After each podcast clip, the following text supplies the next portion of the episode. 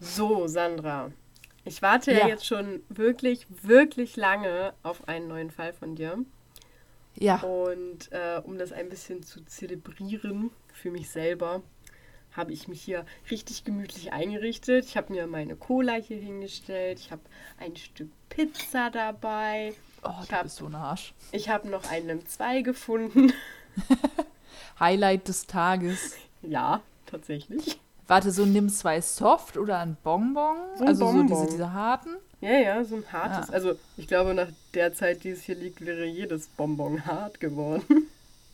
Ja, gut. Ich kann mich nämlich nicht daran erinnern, dass ich jemals irgendwie in den letzten zwölf Monaten einen Zwei gekauft hätte. Aber das ist schon okay. So, das heißt, ich, ich kann ja jetzt diese Folge essen. Mhm. Deswegen habe ich mir auch die Pizza mitgebracht. Mhm, sehr, sehr, sehr lecker. Clever. Genau. Ähm, das heißt, ich würde mich jetzt zurücklehnen, mich ein bisschen vom Mikrofon entfernen, damit man meine Schmatzgeräusche nicht hört. Und mich ähm, von deiner Stimme berieseln lassen, auf dass ich das. danach äh, nie wieder schlafe. Gut schlafe. das war eigentlich mein Plan. Ach so. Genau. Ähm, ja, aber bevor wir starten, wollen wir natürlich Hallo sagen an alle lieben Menschen da draußen an den Empfangsgeräten. Mein Name ist Sophia. Mein Name ist Sandra.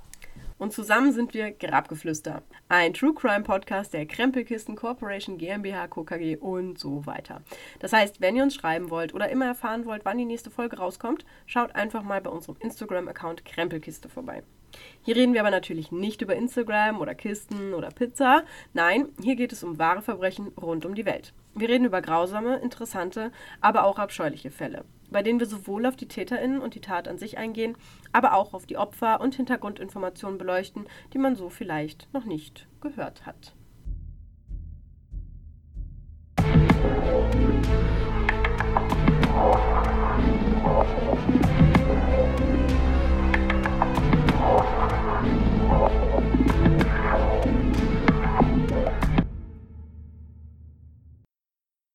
Und damit übergebe ich das Mikrofon metaphorisch an dich. Ja. Und äh, freue mich auf einen neuen spannenden Fall. Okay. Wobei ich fände, Pizza wäre auch ein schönes Thema, über das man reden könnte. Lass uns das am Ende machen, um die Stimmung wieder aufzuheben. Alles klar. Aufzuheitern? Aufzuhellen. Ich glaube, du kannst alles sagen. Ist, ist egal. Ich, ich möchte am Anfang an der Stelle erstmal eine Triggerwarnung aussprechen. Ähm, denn es geht in diesem Fall um Gewalt an Kindern. Ja, nur dass man da schon mal äh, vorgewarnt ist. Es war ein wolkenverhangener Tag am 2. August 1993 in Savona, ein kleines, friedliches, knapp 1000 Seelen Dorf, als ein kleiner blonder Junge auf dem Weg zum Ferienprogramm seiner Nachbarschaft war. Eigentlich wollte seine Mutter den vierjährigen Derek Roby bringen, doch dafür hätte sie erst den knapp 18 Monate alten Dalton beruhigen müssen und draußen sah es schon deutlich nach Regen aus. Außerdem sollte das Programm in einer Viertelstunde starten. Kein Problem, Mom, ich gehe alleine. Zwar war Mutter Doreen nicht ganz wohl bei der Sache, aber ihr Kleiner war für sein Alter schon sehr selbstständig. Außerdem waren es ja nur 300 Meter und in der Gegend war noch nie etwas passiert. Also drückte sie den Jungen, sagte ihm, dass sie ihn liebte und gab ihm noch eine Frühstücksbox mit, bevor DJ, den Spitznamen hatte er einst von seinem Großvater bekommen, mit einem Ich lieb dich auch, Mom, die Wohnung verließ. Rote Shorts und ein gelbes T-Shirt mit der Aufschrift Ich bin ein kleiner Teufel trug DJ an diesem Tag. Absolut passend für den kleinen Wirbelwind, der gerne seine Späße in der Nachbarschaft mache, jeden grüßte und generell bei allen beliebt war. Sein Schicksal sollte nicht nur seine Familie zerrütten, sondern die gesamte Nachbarschaft. Mhm. So hm? furchtbar das jetzt auch ist, aber ich lehne mich jetzt mal weit aus dem Fenster und behaupte, diesem Kind wird was passieren. Nein! Aber, warte, was? Nein, gar also, nicht. Aber dann ist das halt wirklich, also so, so makaber das ist, aber ist das halt eigentlich im Prinzip der schönste Abschied, den man haben kann. Ja. Oder? Weil, ich meine, wie oft hört man irgendwie davon, dass die letzten Worte waren irgendwie im Streit oder so ein, so ein dahingerutschtes, ja, dann bis später oder sonst irgendwas. Aber so, das ist halt so ein. Es ist immerhin Ja, du musst dir danach halt zumindest nicht Abschied. den Vorwurf machen, dass du ihm nicht gesagt hast, dass er dich liebt. Äh, dass er dich liebt. Dass du ihn liebst, ja. Das auch. Ja. So, deswegen, also an sich will ich jetzt schon nicht mehr weiter. Du wolltest, jetzt geht's weiter. Okay. Kurze Zeit nachdem Derek sich auf den Weg gemacht hatte, fing es an zu regnen. Nicht lange und es stürmte. Gegen 11 Uhr musste das Ferienprogramm dann abgebrochen werden. Doreen machte sich auf den Weg, wie alle Eltern, um ihren Sohn abzuholen. Doch auf dem Parkplatz wartete er nicht. Als sie einen Erzieher fragte, entgegnete dieser nur, dass Derek an diesem Tag gar nicht erschienen war, und auch alle anderen Erzieher bestätigten diese Aussage. An Derek hätten sie sich definitiv erinnert. Doreen verfällt in Panik. Nachdem sie sich erstmal wieder einigermaßen beruhigt hatte, rief sie ihren Mann Dale an und nur kurze Augenblicke später standen sie beide im Sheriffbüro, um vom Verschwinden von Derek zu berichten. Kurze Zeit später steht der Suchtrupp. Polizisten und Feuerwehr, aber auch eine ganze Menge Freiwillige, alle wollen sie Derek finden und machten sich auf die Suche. Viereinhalb Stunden später fand man ihn. Auf einer Wiese am Waldrand liegend, friedlich, so als hätte er sich dorthin gelegt und sei eingeschlafen. Doch nach genauerer Betrachtung sah man die brutale Gewalteinwirkung, die diesem kleinen Körper angetan wurde. Die Spurensicherung war zunächst verwirrt. Der Täter hatte einige Dinge getan, die einfach keinen Sinn zu ergeben schienen. Wie zum Beispiel ein Kind umzubringen. Entschuldigung. Ja, das unter anderem. Aber etwa auf Höhe der Körpermitte fand man eine zerquetschte Banane, in der Nähe eine leere Kool-Aid-Verpackung, das ist so ein Getränkepulverkonzentrat, das man sich dann aufmischt, ähm, dessen Inhalt dem Opfer in die Wunden und das Gesicht gespritzt wurde. Eine zerknüllte Serviette lag am Boden, die Schuhe wurden neben den Händen des Opfers platziert und die Hose des Jungen wurde heruntergezogen und am After mit Gewalt eingewirkt. Spermaspuren fand man jedoch keine. Das Ergebnis der Obduktion sagt folgendes. Tod durch ein stumpfes Schädel-Hirntrauma und Atemdepression. Es gab massive Gewalteinwirkungen gegen Kopf und Brust sowie eine Perforation der Darmwand. Ebenso erkannte man, dass der Junge gewürgt wurde. Der Kampf um sein Leben dauerte etwa sechs bis sieben Minuten, bevor alles vorbei war. Hat er die, das muss ich wissen, hat er diese ganzen anderen Verletzungen vor dem Tod erleiden müssen? Nee, ich glaube, die Sache war, was, was der Täter später aussagt, ist, äh, der hatte den zuerst gewürgt, meine ich, ähm, und dann ist er bewusstlos geworden und dann hat der noch Geräusche von sich gegeben, also so, so ein Röcheln und äh, dann hat der Täter nochmal mit dem Stein mehrfach draufgeschlagen. Also er war nicht mehr bei Ja, was frage Bewusstsein. ich auch nach. Ja. Genau. Okay. Und ähm, ich weiß, das ist jetzt sehr arschig. Aber mit den Informationen, die du hast, wenn du jetzt ein ganz grobes Täterprofil erstellen müsstest, wie sähe das aus? Ein Affe, da wurde eine Banane gefunden. Okay. Okay, warte. Ich muss kurz meinen Kriminologen heraussuchen, Kram. Mhm. Okay. Ich gehe davon aus, der Täter ist männlich, Mhm. weiß. Weil das Kind war weiß, oder? Ähm, ich glaube ja. So. Weil Weiße bringen lieber Weiße um und Schwarze lieber Schwarze. So. Habe ich mal gelesen. Dass Mhm. sich Täter gerne in ihrem kulturellen Kreis bewegen. Oder waren das nur Serienkiller? Ich bin mir nicht mehr sicher. Egal. So. Dann, gerade bei Taten gegen Kinder, sind es oft Menschen im näheren Umfeld. Also halt nicht dieser große, unbekannte Typ im Mantel, sondern halt ähm, zum Beispiel ein Betreuer. Mhm.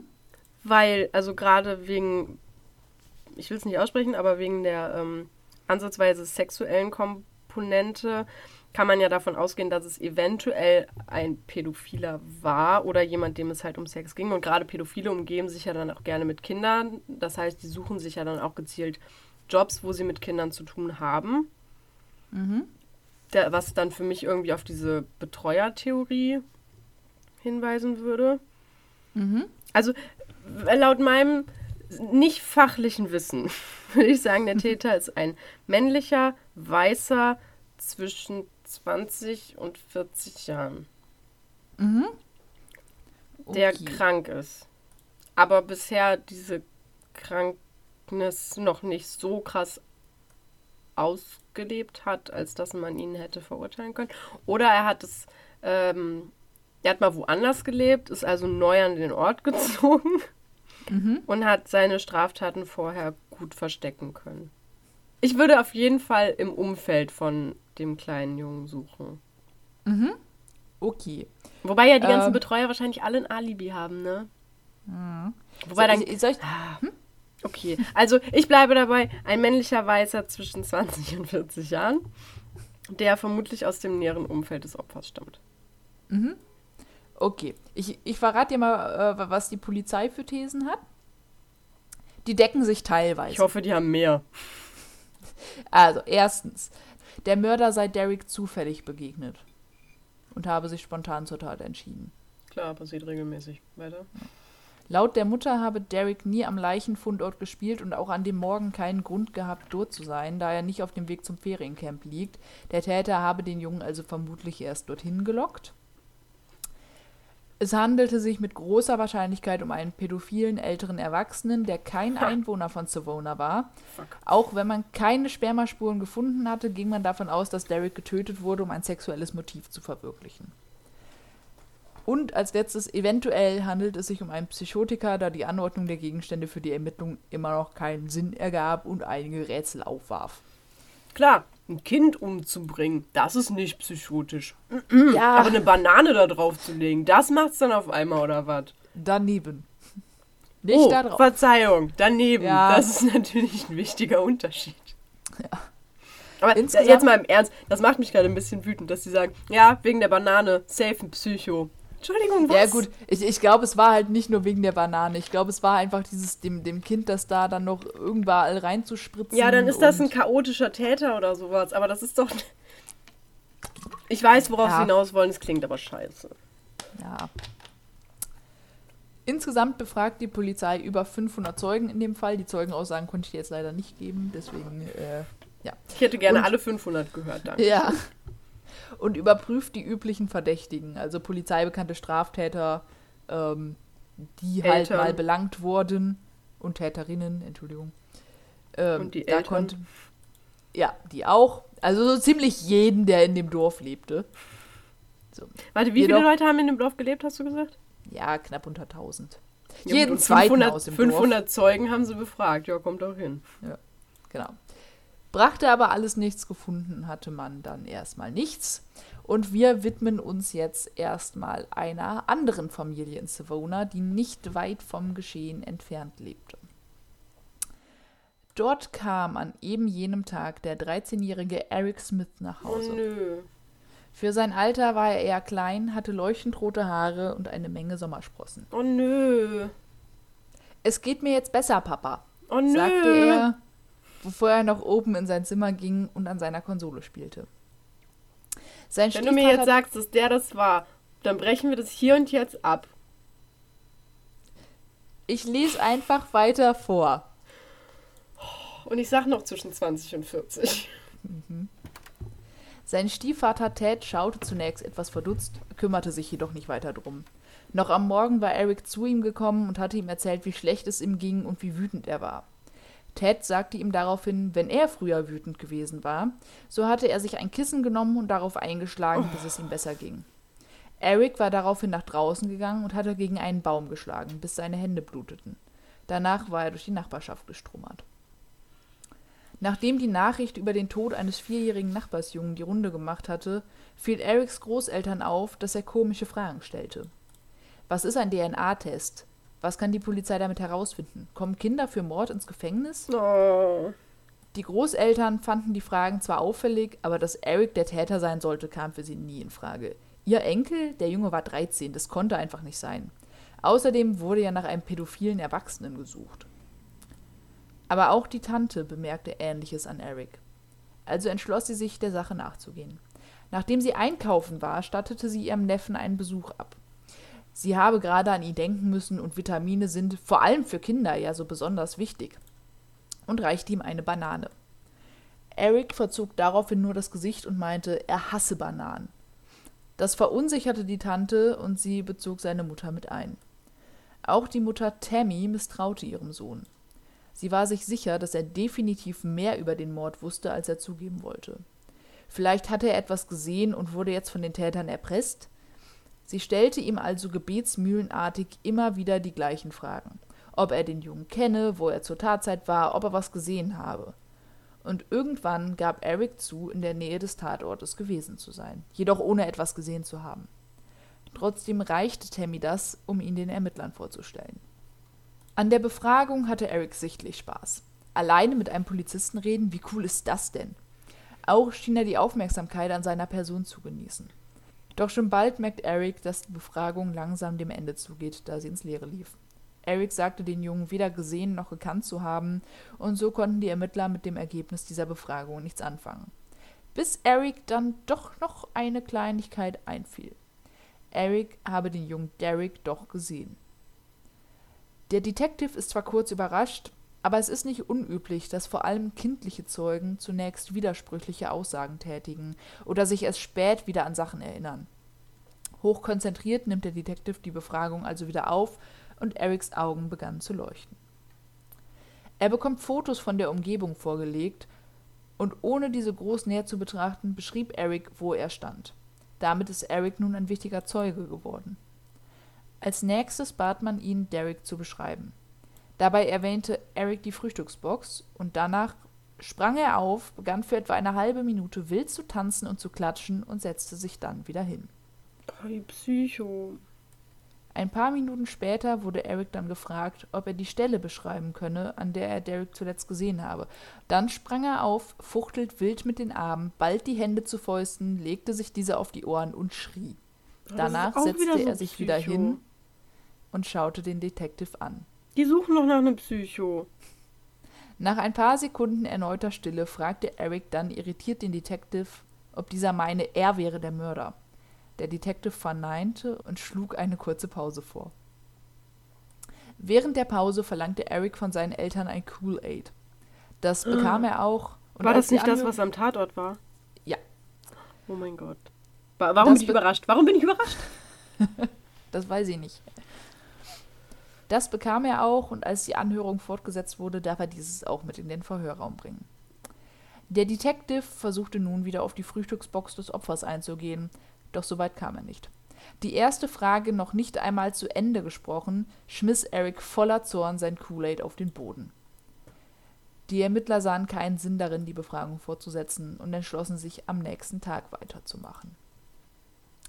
Dafür planten sie ein anderes Vorgehen. Eric sollte nun helfen, den Tattag zu rekonstruieren. Dabei war er wieder bestens gelaunt. Zum einen, weil er sein nagelneues BMX-Rad vorführen durfte und zum anderen, weil er mit dem Polizisten den Weg abfahren und sich dort positionieren durfte, von wo aus er den Jungen, wenn auch nur kurz, gesehen habe. Aber die wissen Dann, zu dem Zeitpunkt schon, dass er das war, oder? Oder vermuten das zumindest. Äh, noch, noch ist er Zeuge. Ja, ja, noch offiziell. Ist er einfach nur ein 13-jähriger Zeuge. Dann sollte er nochmal detailliert beschreiben, was genau er gesehen habe. Und so merkte Eric nicht, dass sich sein Status nun von wichtiger Zeuge Aha. auf stark verdächtig änderte. Denn die Ermittler hatten ihm unter anderem auch Fragen gestellt, für die Täterwissen erforderlich war, beziehungsweise man die Tat genau hätte beobachten müssen. Auch erwähnte er Details, die er von seiner Position circa 70 Meter entfernt niemals hätte erkennen können, wie etwa die Aufschrift auf Derricks T-Shirt oder die Farbe seiner Frühstücksbox. Zwar lassen die Ermittler Eric an diesem Tag nach Hause gehen, allerdings informieren sie die Eltern über die neuesten Erkenntnisse. Diese begannen nun zusammen auf Eric einzureden.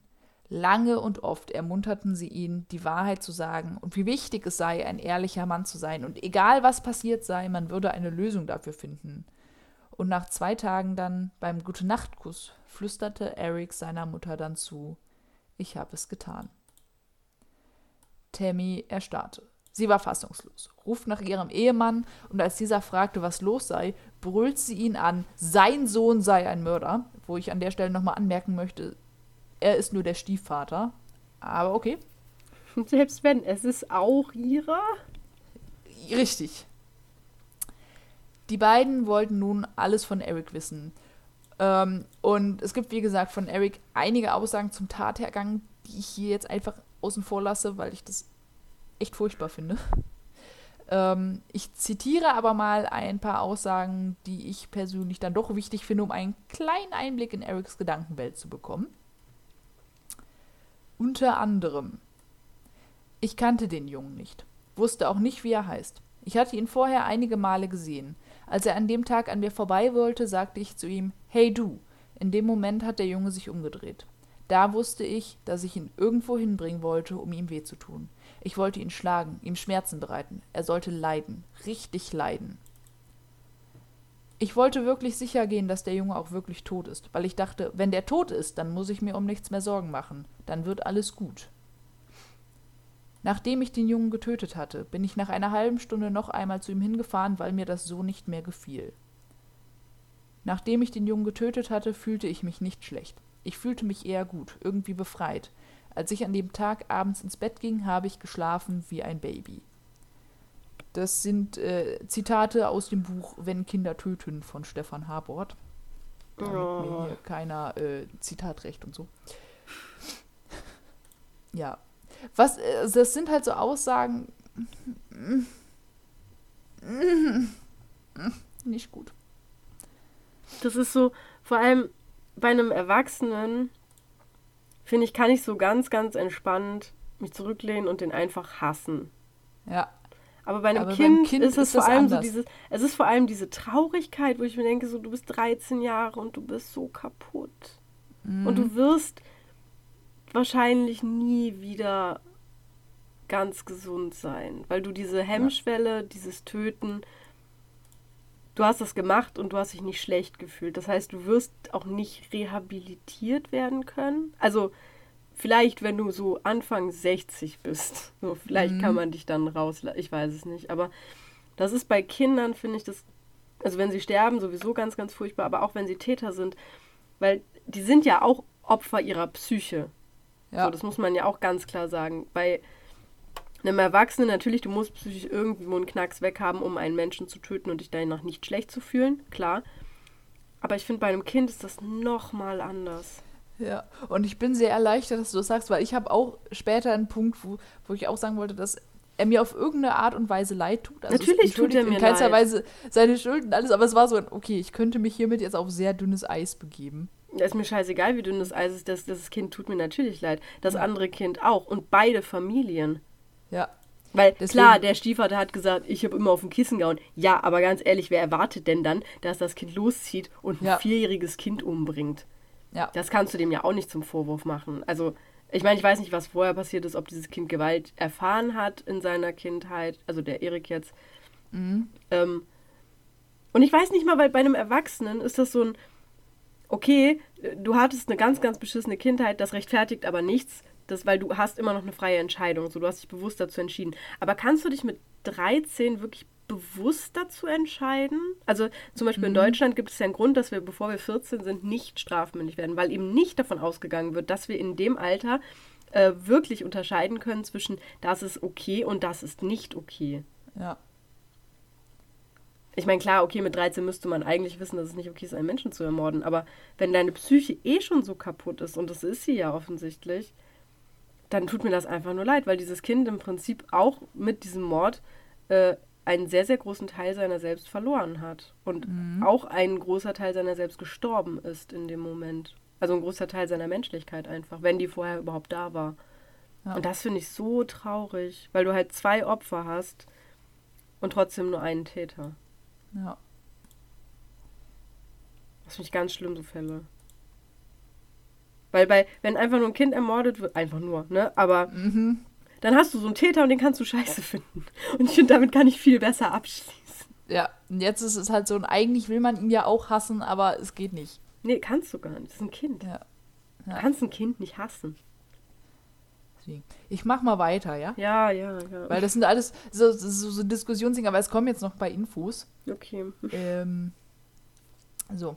Äh, später sagt Eric auch noch aus, dass er sich nach der Tat das Lunchpaket genommen hatte. Da er Bananen nicht mochte, hatte er diese zerquetscht. Warum er das mit dem Kool-Aid oder den Schuhen gemacht hatte, das wusste er nicht mehr. Auch warum er Derek überhaupt getötet hatte, konnte er nicht sagen. Eric wurde dann zunächst in die Jugendstrafanstalt Rochester verlegt, Oh. während die Polizei und die Sachverständigen noch einige Untersuchungen durchführten. Zum Beispiel musste erstmal geklärt werden, ob Eric zurechnungsfähig bzw. überhaupt strafrechtlich verantwortlich war.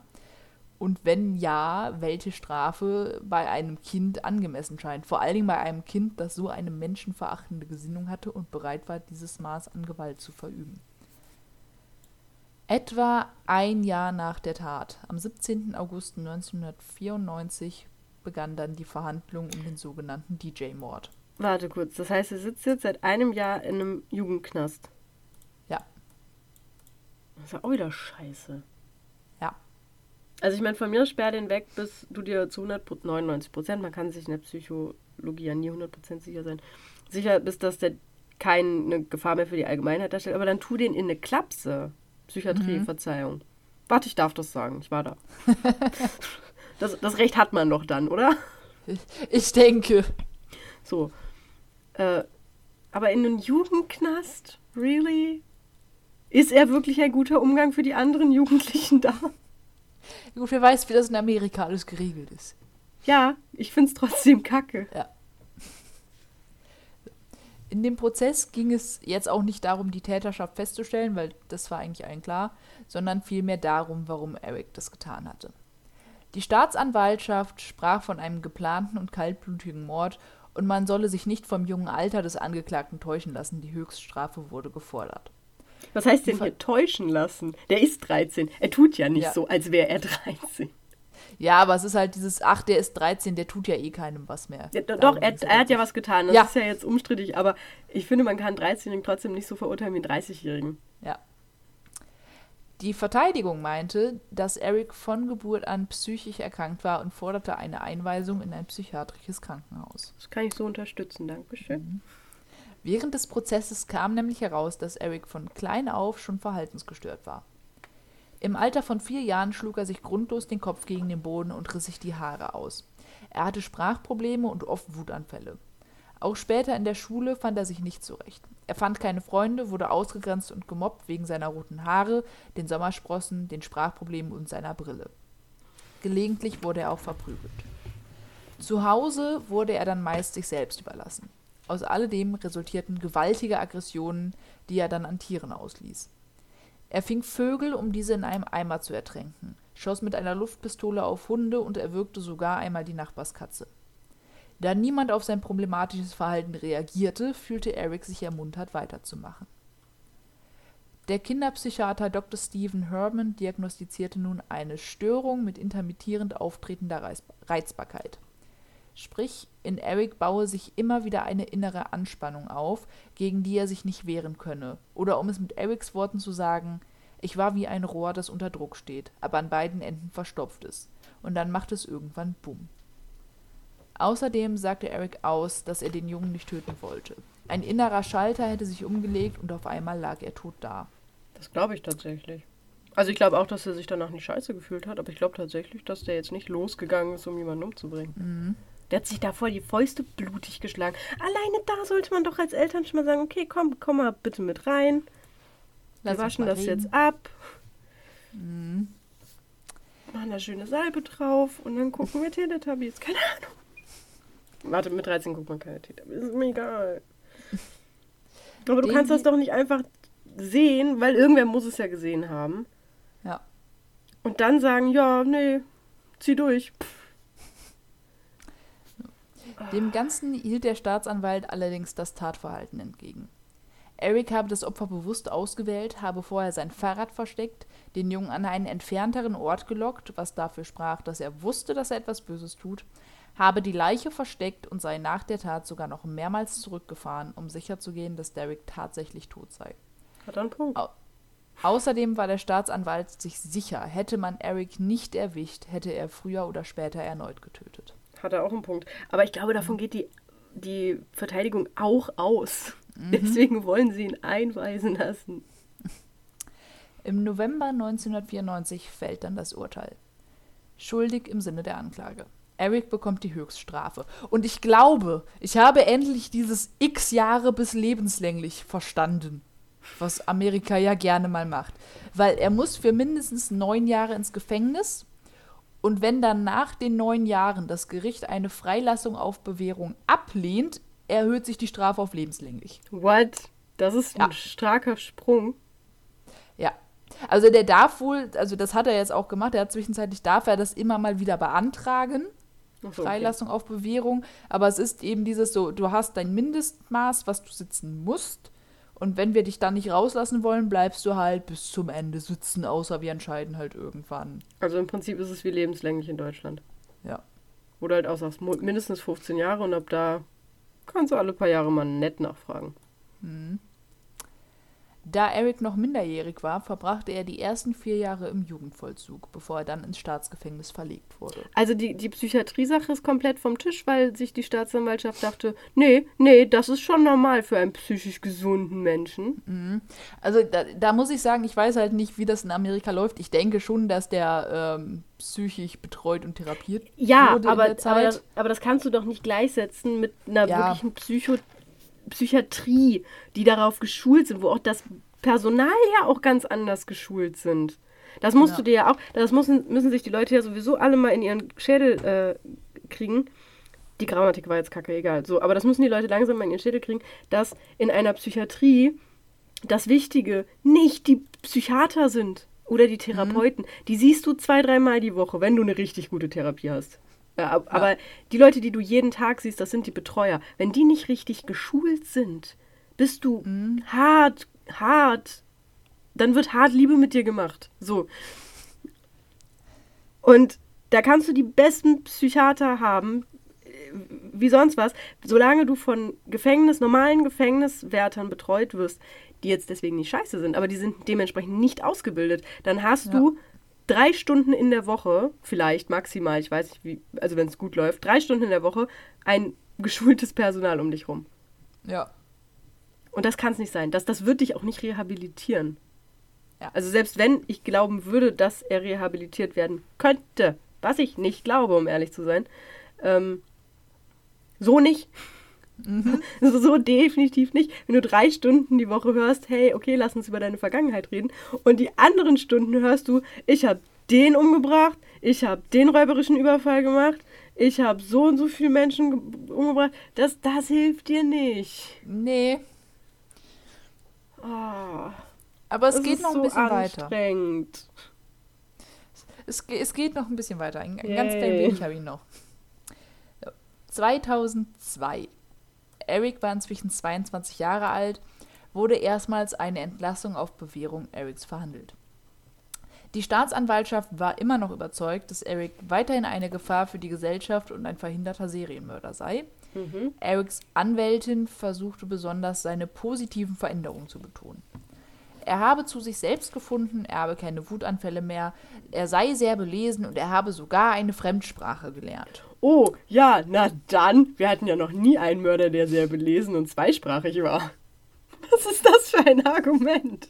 Du nimmst, was du kriegst an positiven Fakten, ja? Ich finde es so, es ist so traurig, dass ich halt wieder lachen muss. Also, Ja. dass er keine Wutanfälle mehr hat, okay. Aber das Argument, er hat eine zweite Sprache gelernt? Entschuldigung.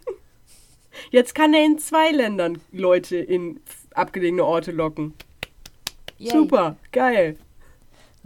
Der Antrag wurde abgelehnt mit der Begründung, dass Eric nach wie vor gefährlich sei. Alle zwei Jahre wurde dieser Fall nun erneut geprüft und 2014 sah es erstmals so aus, äh, dass ein positives Auskommen für Eric möglich sei. Denn er gab Dinge zu, die er davor niemals zugegeben hatte. Er wollte jemandem das antun, was ihm angetan wurde. Er wollte die Wut und den Hass loswerden und deshalb hatte er Derek Gewalt angetan. Außerdem meinte er, seine Einstellung zur Gewalt habe sich geändert und er sei keine Gefahr mehr. Trotzdem wurde der Antrag erneut abgelehnt. Aber jetzt mal kurz zur Klarstellung. Er wollte dem Kind das antun, was ihm angetan wurde? Ich glaube, er, er meinte halt, er will, äh, er, er wollte die, die Gewalt, also da, dadurch, dass er halt in der Schule verprügelt wurde Ah, und okay. ausgegrenzt wurde, das wollte er irgendwie loswerden. Okay. Im Oktober 2021, das hatte ich noch rausgefunden, weil im Buch äh, stand, ist noch, ist noch alles so, wie es ist. Oktober 2021 wurde Erics Bewährung dann gewilligt. Ursprünglich sollte er im November nach 27 Jahren Haft entlassen werden. Das musste dann aber erstmal verschoben werden, Ausnahmsweise nicht wegen Corona, sondern einfach, weil Eric keine Unterkunft hatte, wo er hin konnte. Und, äh, Was mit am- seinen Eltern?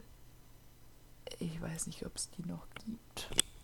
Oder ob die noch was mit dem zu tun haben wollen, das ist halt auch die Frage. Ja, aber die haben doch gesagt, dass sie für ihn da sind, egal was passiert. Ja, das, das ist halt die Frage. Also, natürlich, also an sich würde ich auch sagen, wenn ich jetzt ein Kind hätte, egal was passiert, ich bin für dich da, aber wenn ich dann rausfinden würde, dass mein 12-, 13-jähriger Sohn einen Vierjährigen ermordet hat, Aber es bleibt doch irgendwie dein Kind, oder? ja, deswegen würde ich jetzt auch sagen, klar ist das mein Kind und ich bin für den da, aber in der Situation, vielleicht waren die auch beide in Therapie einfach. Und haben danach gesagt, jo, lass mal das Kind fallen. Was? Keine Ahnung. Auf jeden Fall gab's, hatte, hatte er keinen Platz, wo er, wo er hingehen konnte. Am 1. Februar 2022, also vor jetzt gut anderthalb Monaten, ist er dann schlussendlich entlassen worden. Und in eine Psychiatrie gekommen. Bitte, bitte, bitte. Ähm, das Wäre richtig witzig, wenn sie da einen Platz für ihn hätten. Nee, hier steht einfach nur ultimately released from prison on February 1st, Hm. 2022. Von Also der scheint wohl komplett entlassen worden. So, und jetzt, um das eins, auf das einzugehen, was du, was du eben schon alles meintest. Und wo ich auch sagte, er, er tut mir halt auch wirklich leid. Und was ich mir denke, es ist so dieses, ich, ich will den Eltern auch nicht die Schuld geben. Die Eltern können da auch nichts für. Aber das Na ist ja. so, ne, wenn, wenn du doch merkst, weil das, wenn dein Kind anfängt, die Nachbarskatze umzubringen, oder du merkst, der schlägt seinen Kopf auf den Boden, oder reißt sich die Haare aus und hat Wutanfälle, dann, dann, dann, dann geht man doch mal zu einem Arzt oder Therapeuten und sagt nicht einfach, jo, der Junge kommt schon alleine klar. Und dann frage ich mich halt, wenn, wenn man da früh genug drauf reagiert hätte, hätte das alles vielleicht nicht passieren müssen. Ja, davon gehe ich auch tatsächlich aus. Also klar, der, der muss einen Hau weg haben, wenn der jemanden Ja. töten kann und sich danach nicht schlecht fühlt. Also nicht sich direkt danach nicht schlecht fühlt und nicht 20 Jahre später schlecht fühlt, nachdem er darüber nachgedacht hat. Ähm, dann muss da was tiefgreifend kaputt sein. Und das, das kriegst du nicht, weil du in der Schule mal gehauen wurdest. Ja. So, ich weiß jetzt nicht, wie extrem das war in der Schule und natürlich kann das, also tatsächlich kann ja Mobbing äh, PTBS auslösen. So, also es ist ja gar nicht, dass ich das verharmlosen möchte oder sowas, gar nicht. Aber ähm, äh, sich nach sowas nicht schlecht zu fühlen, das, das ist halt so mein. Hauptdreh- und Angelpunkt. Ja. Und ähm, ja, das fängt halt, es ist genau wie du gesagt hast, so, also es gibt genug Fälle, ne, wir kennen uns ja jetzt beide gut aus in dieser ganzen True Crime-Geschichte, wo Kinder zu einem Psychiater gekommen sind und die haben dann gesagt, ja, nee, passt schon und 20 Jahre später hat er Nutten umgebracht. So. Aber dann kannst du den Eltern zumindest nicht mehr vorwerfen, dass sie nichts getan hätten. Ja. So, und das, das ist halt das, klar ist die Hemmschwelle groß, aber ich finde, gerade in Amerika ist doch, ich Ja. gehe zum Therapeuten, so einer der gängigsten Sätze, Ja. wo man sich jetzt nichts anhören muss. Also ich weiß zum Beispiel, dass ähm, als meine Eltern damals meinen Bruder zur Therapie gebracht haben, oder ja dann sogar in eine therapeutische Einrichtung, dass es da auf dem Dorf schon so ein bisschen, ne? Hier. Da, da wurde gemunkelt. Da, aber hör mal, wurde da in einer Lautstärke gemunkelt, dass, ne, so. Ähm, und dann kann ich verstehen, dass die Hemmschwelle höher ist. Aber in Amerika, Ja. also Therapie wirklich, also ich meine, da hast du an Schulen Schultherapeuten und all den ganzen sehr effektiven Rotz. Ähm, das, das ist das so das, was ich nicht verstehe. Also ich, ich schicke mein Kind jetzt auch nicht zum Psychotherapeuten, weil der einmal gegen eine Wand haut. So, ne? Ja, klar. That's boys. so, aber allein weil er rote Haare hat, schickt man ihn doch mal zum Therapeuten. Was ist, wenn er keine Hey. Seele hat? Hey! Sollten wir das rausschneiden? Hm. Nein, aber ich finde es tatsächlich sinnvoll. Also es ist halt wie, wie bei allem. Ich bin bei allem der Meinung, auch wenn ich es nicht unbedingt selber vertrete, aber geh halt lieber einmal zu viel zum Arzt als einmal zu wenig. Oh, So. das ist dieses Typische, ne? Weil das sage ich auch allen Leuten. Wenn irgendwas Aber man macht es geht halt zum selber Arzt nie, ne? und selber geht man wirklich nur, wenn man kurz vorm Exitus ist. Ja. So, aber, aber es ist halt unterm Strich, ich, ich kenne so viele Beispiele, ob das jetzt psychisch oder physischer Natur ist, wo die Leute einfach hätten früher zum Arzt gehen müssen. Teilweise hätte es einfach wirklich legit ihren Tod verhindert. Ja. So, und das ist dann halt hart. Wenn du denkst, wäre ich sechs Monate früher zum Arzt gegangen, hätte ich jetzt nicht Krebs im Endstadium, weil man hätte ihn früher erkannt. So, und Ja. Wenn äh, du früh ich, genug einen Termin bekommen hättest. Ja, gut, aber. Also, wenn du schon nicht mehr laufen kannst Ja. Und dann ja. nach ein paar Monaten rauskommt, ja, du konntest nicht mehr laufen, weil der Krebs dir einfach die Wirbelsäule weggefressen hat. Ja, schön. So, und das, das sind dann halt so Sachen, die in meinem Bekanntenkreis tatsächlich passiert sind, wo ich mir halt so denke, wärst du halt früher zum Arzt gegangen. So, und ob das jetzt der Krebs ist, der deine Wirbelsäule auffrisst, oder die Krankheit, die dein Gehirn auffrisst im übertragenen Sinne, also psychischer Mhm. Natur, da mache ich jetzt auch keinen Unterschied. So, nur Ja. dass halt in dem Fall der Krebs den Mann getötet hat und in dem Fall die Krankheit einen kleinen Jungen. Und halt Ja. dadurch den Wirt Erik genommen hat. Natürlich ist Erik schuld, ja, klar. Aber ah, man hätte so vieles anders machen können. Vielleicht hätte es gar nichts gebracht. So muss man Ja. auch sehen. So, vielleicht hätten die mit dem dreimal die Woche zur Therapie gehen können, das Haus verkaufen, um den ganzen Scheiß zu zahlen. Und es hätte im Endeffekt nichts gebracht. Kann ja sein. Und dann, dann wäre es auch wieder so ein Punkt, dann hätte ich den tatsächlich auch mehr hassen können. Ja, auch so wenn es ein Kind gewesen wäre. Aber dann wäre das so, und die Eltern haben es versucht, die haben darauf reagiert. So, du hattest alle Chancen für eine glückliche Kindheit. Und wie gesagt, ich will den Eltern jetzt auch nicht komplett die Schuld geben, weil Nein, gar du, nicht. du rechnest auch nicht damit, dass dein Kind, ne, da, da, da, äh, das ist so fernab von, von irgendeiner Vorstellung oder Realität. Ich glaube auch tatsächlich, dass sie sich selber genug Vorwürfe machen. Ja. Also Ich wenn die auch. psychisch gesund sind, werden sie das halt einfach tun. Weil Mhm. du dir dann auch denkst, so ja, hä- hätte ich doch mal was gesagt, als ich die tote Katze gefunden habe. Und dann, was ich auch so furchtbar finde, und das ist wieder so ein Punkt, wo ich mir denke, was, was ist bei Menschen kaputt?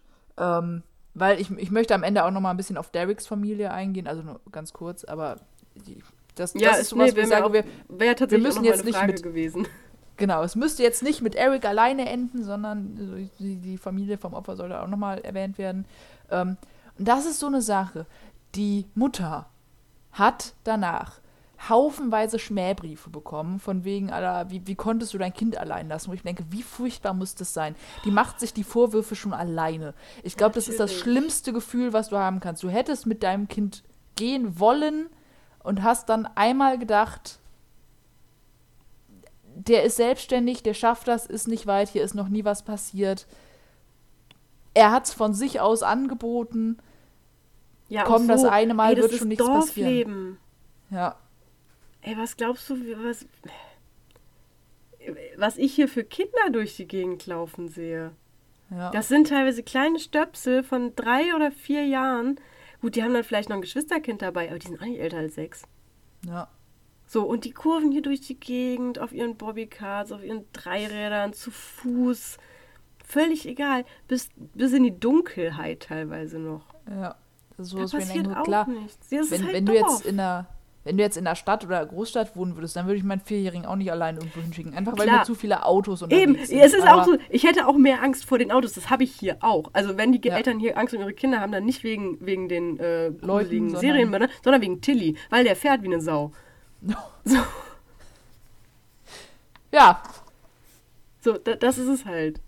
Oder tatsächlich vor den Sauen. So, weil Wildschweine scheiße gefährlich sind. So, Ja. das ist so die Angst auf dem Dorf. Deswegen lässt Ja. du dein Kind nicht alleine in den Wald, weil da Wildschweine sind. Nicht, weil da böse pädophile Männer sind. Nein, Mhm. die gibt's hier nicht. Wildschweine, das ist real. Ja. Also ich finde es ganz furchtbar. Selbst wenn, die, selbst wenn die Mutter gesagt hätte, yo, lauf die drei Kilometer alleine im Regen, du packst das schon. Selbst dann hat sie das nicht verdient. ja.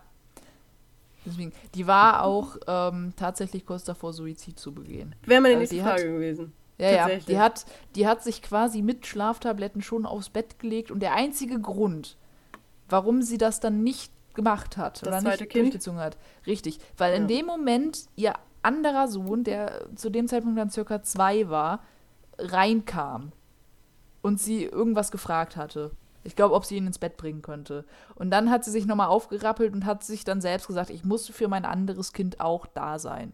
Ja.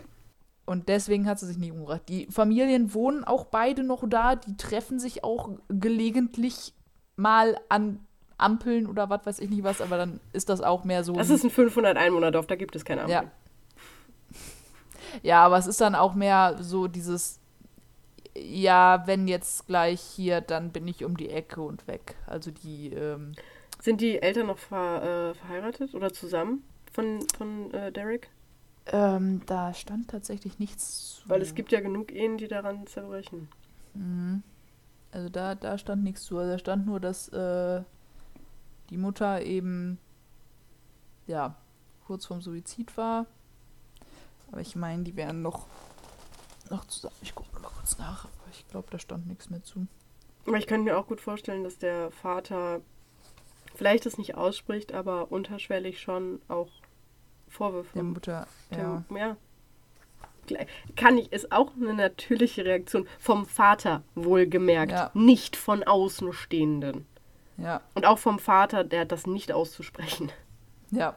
Aber ich kann verstehen, dass du, ähm, dass du einfach ab und zu diese Gefühle oder Gedanken hast von wegen, Alter, hätte das Kind nicht einfach bringen können. Ja, Was verständlich ist, so die Mutter denkt ja das Gleiche. Warum dürfte sie das denken und er nicht? ja. Aber trotzdem darf er das nicht aussprechen, das ist ganz wichtig. Ja. Vielleicht beim Therapeuten, aber nicht bei ihr. Nicht da, richtig. So, und das Ganze führt mich jetzt zu einem Thema, über das ich jetzt auch noch einmal mit dir sprechen will. Ähm, und zwar generell Verurteilung von Minderjährigen. Und ich beziehe mich dir jetzt wieder auf, auf deutsche Zahlen, weil das für uns einfach näher und interessanter ist. Und in Amerika es wieder so ist, dass jeder Staat da ja wieder sein eigenes Ding hat und die Altersgrenze variiert zwischen 6 und 12 Jahren. Und das ist einfach zu verwirrend. Wir alle wissen, dass besonders Sechsjährige absolut immer wissen, dass ihre äh, Ja. Handlungen Konsequenzen haben. Ja, ja. So. Und ähm, genau, also ab wann können Kinder in Deutschland belangt werden? Und ich 14. fand es sehr witzig, weil ich glaube, Mord auf Ex hatte dazu demnächst auch noch mal eine, äh, zu- zuletzt auch nochmal eine Chart gemacht. Äh, wichtig ist erstmal der Unterschied zwischen Strafrecht und Zivilrecht. Oh Gott, ja. Ja. Ähm, genau, also Strafrecht ist äh, Teil des öffentlichen Rechts, also ist halt Verhältnis zwischen Staat und Bürger und das ahndet halt Rechtsverletzungen wie äh, ja, Mord, Diebstahl, Körperverletzung. richtig. So, also soll, soll solche Straf Straftaten verhindern und Schutz von Rechtsgütern steht also Vermögen, Wo ein körperliche öffentliches. Interesse besteht. Leben, Ehre und Würde. Und um dafür belangt zu werden, muss eben Schuldfähigkeit vorliegen. So. Und schuldunfähig sind alle Kinder unter 14 Jahren. Das wurde nach dem Ersten Weltkrieg von 12 Jahren heraufgesetzt.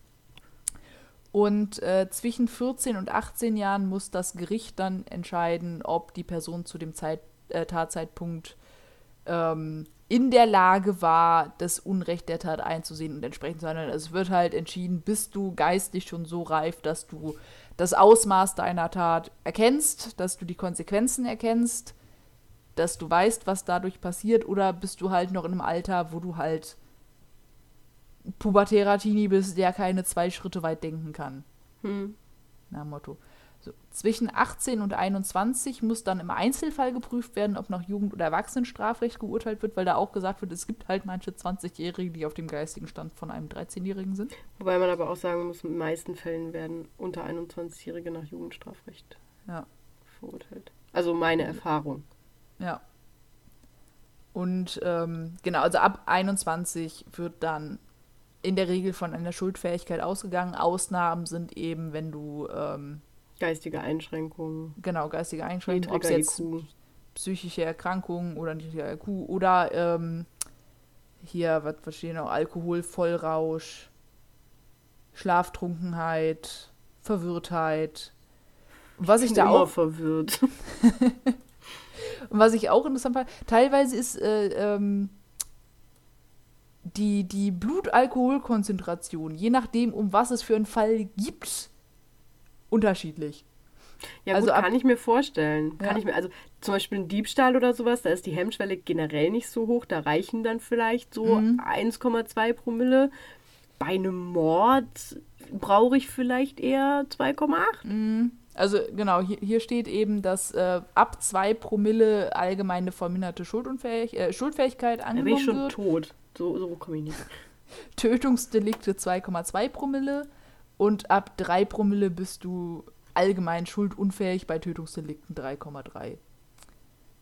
das ähm, schaffe ich nicht. Ja, aber es gibt Leute, die das schaffen. Ich weiß. Ich, ich, ich würde es auch nicht schaffen.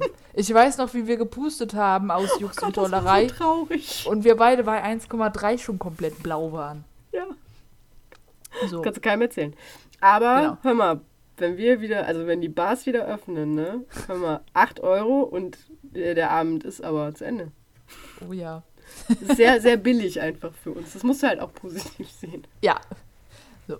Genau, und Schuldunfähige können ähm, an sich eben strafrechtlich nicht belangt sind.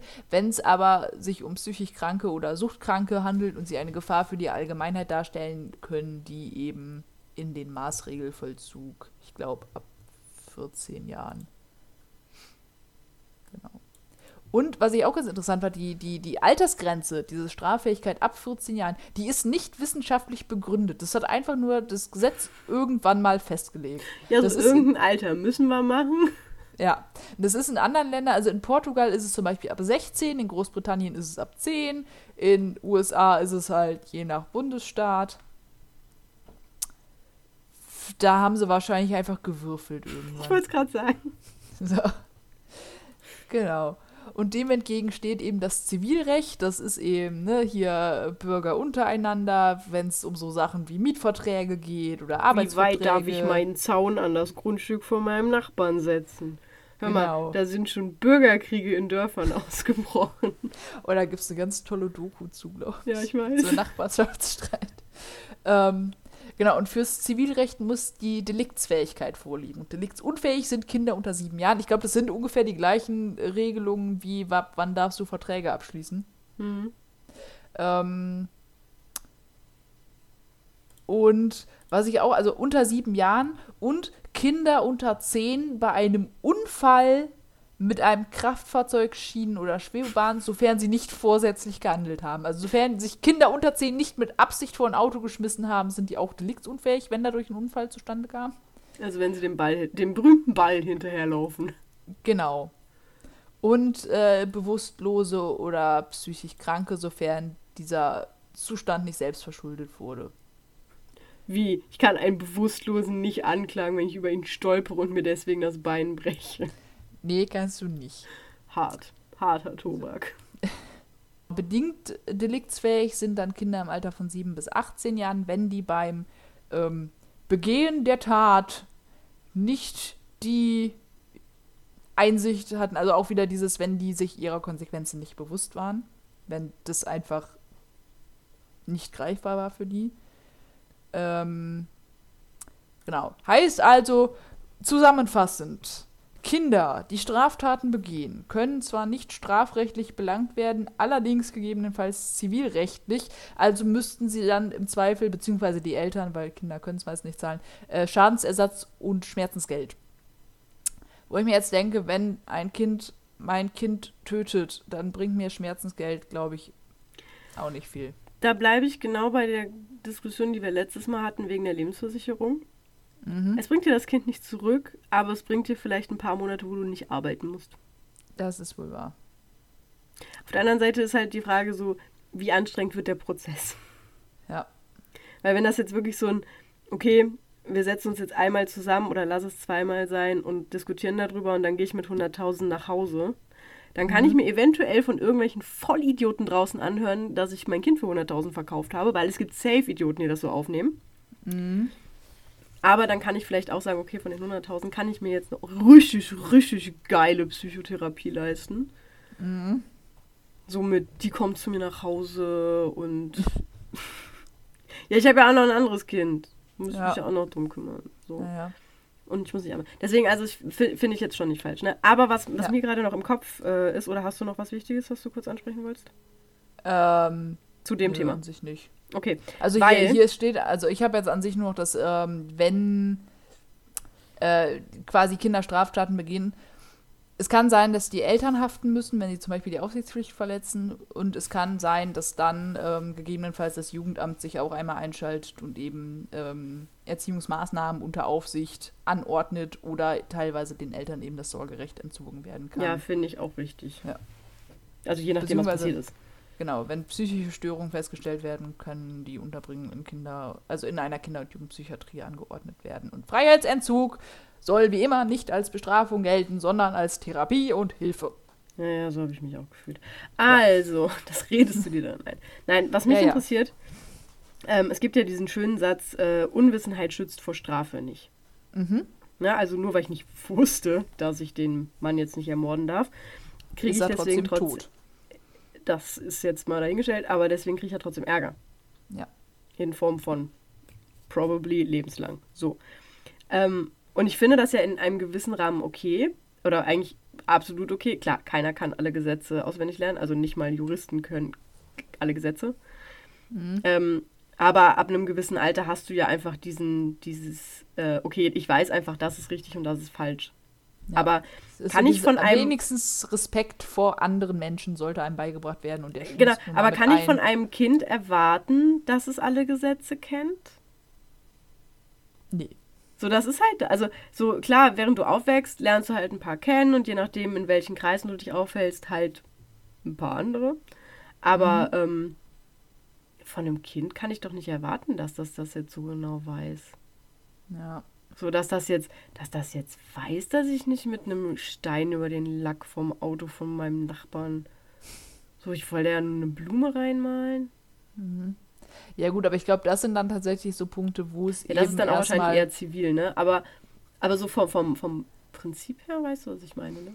Ja, aber ich denke mal schon so, die, die Sachen, die unter Straftaten fallen, die werden einem Kind ja doch relativ früh beigebracht. Also wie gesagt, dieses, dieses Respekt vor anderen Menschen, dass du halt anderen Menschen nicht wehtust. Ja, in deiner Bubble, in der wegnimmst. du aufgewachsen bist, vielleicht. Ja, Ich will dich jetzt nicht desillusionieren, aber nee, aber das ist sowas, was ich hoffen würde, dass Kinder das ja, beigebracht bekommen. das wäre schön. Ja, Wollen wir, wollen wir einfach mit diesem Gedanken enden? ja, weil ich habe noch einen Also, Darwin die Award. Welt, die Welt ist schön und alle Kinder haben einen moralischen Kompass mit auf ihren Weg bekommen. Ja. Bitte. Nimm mir die Illusion nicht, die brauche ich in der Welt. Nee, nee, das passt schon für mich. Gut. Ähm, soll, soll ich dir noch einen Darwin Award Ja, erzählen? bitte, ein Darwin Award to go, bitte, und dann ab ins Bettchen. Ja. Wir, wir sind im November 2007 in Russland. Ich habe gerade gedacht, du willst mich verarschen. Ich so, Digga, wir haben März. Aber okay, du bist schon im Darwin Award. Ich bin schon im Darwin Award. Ähm, Sorry. und da war es 2007. Mhm. Darwin Award Gewinner von 2007. Ist auch confirmed true. Ähm, und da gab es ähm, einen 30-jährigen behinderten Mann, der nicht äh, alleine laufen konnte ohne seine Krücken. Und bei dem wurde eingebrochen. Digga, wir können uns jetzt nicht über Behinderte lustig machen, ne? Nein, wir machen uns nicht über Behinderte lustig. Okay, ich feiere ist den. gut. Aber es ist halt wichtig zu sagen, dass der eine Krücke hatte. Ah, So, und äh, genau, bei dem ist eingebrochen worden und der ähm, Dieb hatte auch schon gut einige Sachen zusammengesucht und ist dann aber im Zimmer gewesen, als äh, das, das äh, Opfer in Anführungszeichen ähm, gerade aufgewacht ist. Genau, und dann hat der, der, der Dieb den nämlich angreifen wollen, also wollte ihn halt schlagen und das Opfer hatte dann halt aus Verteidigungsmechanismus Boah, seine Krücke, Krücke genommen voll zwischen die Beine gerammt. Bitte sag mir das. volles Rohr zwischen die Beine. Ähm, und der Dieb ist dann aus dem Fenster äh, rausgesprungen. Der hat zum Glück noch im ersten Stock gelebt, also da war soweit alles gut. Ähm, der der, er hatte der, plötzlich der so einen ganz Beklaute, komischen Eigeschmack im Mund. nee, der Beklaute hat nur gesehen, dass ihm irgendwas aus, also dass dem Dieb irgendwas aus der Hose gefallen ist Oh nein. und hat dann später festgestellt, dass das die Hoden waren. Nein. Also ein Hoden. Nein, der hat die nicht. Doch. Der hat die abgehauen. Ja, Das ist anatomisch möglich. Scheinbar.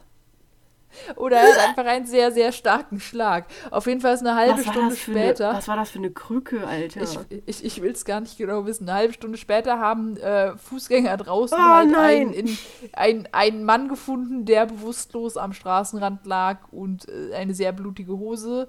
Oh. Die ähm, Medics hier, die, die Sanitäter, die haben ihn äh, wiederbelebt. Und das Erste, was der halt hysterisch geschrien hat, war, Give me back my balls. Oh Gott. Und ähm, ja, da konnte man dann aber nichts mehr machen. Also die mussten, damit sich da nicht weiter Wundbrand ausbreitet, mussten die quasi einmal komplett alles äh, amputieren. Oh. Oh, das ist ganz anders unangenehm. Ich will mir gar nicht vorstellen, wie man sich das anhört, während man ein Mann ist. Während man ein Mann Und ist. der Ja, Dieb weißt du, was ich meine? Hat dann letztendlich noch eine Anzeige gegen sein Opfer gestellt. Ja, natürlich ist Amerika. Nee, wo war's? Russland. Aber? Ich weiß nicht, wie es ausgegangen Ah, ist, safe aber, nicht, nicht in Russland. aber das ist halt echt so. Also es, es tut Oh. mir sehr leid und ich Oh, glaube, ich habe kann ich jetzt hab auch gerade Schmerzen in meinen imaginären Hoden, ne? Ja. Oh. Boah, vor allem dann siehst du da fett. Nee, so, guten Abend, guten Morgen, guten Mittag, gute Nacht. Ich habe mich vertan, ist mir egal. Leute, geht so nicht schlafen. Mhm. Macht jetzt noch irgendwas anderes, hört euch noch 10 Minuten Meeresrauschen an und dann geht ins Bett. Also außer ihr steht gerade auf, logisch. Aber Dann trinkt ihr erstmal einen Kaffee und äh, hört das nicht als letztes vorm Einschlafen. Geht nicht mit diesen Bildern ins Bett. Das ist nicht gut. Gerade wenn da noch einer liegt und. Nee. nee, Leute. Aber, äh. Nee. Nee, nee, mir fehlen nee. die Worte. Mir Okay. fehlen wirklich die Worte. Gut, dann, äh, ich freue mich, ähm, wenn wir uns das nächste Mal wieder hören. Hm? Wenn was ist, schreibt uns gerne. Wir würden uns echt freuen über Fragewünsche, Anregungen. Weil wir natürlich, also, ne, ich sag mal so, Service wird ja bei uns groß geschrieben. Also Mhm. vor allem, weil es ein Substantiv ist. Und wir sind natürlich bereit, auf alle Wünsche einzugehen, wenn sie uns gefallen. nee, aber kein, kein Schmarrn jetzt, ne? So, schreibt uns, wenn was ist, wenn ihr irgendwas wissen wollt, wenn ihr äh, Fallvorschläge habt. Da würde ich mich persönlich drüber freuen. Da hätte ich mal Mhm. Bock drauf. Und ansonsten sehen wir uns beim nächsten Mal. Bei Wenn es wieder heißt. Ja, stimmt. Wissen wir nicht. Mal sehen. Tschüss. Tschüss.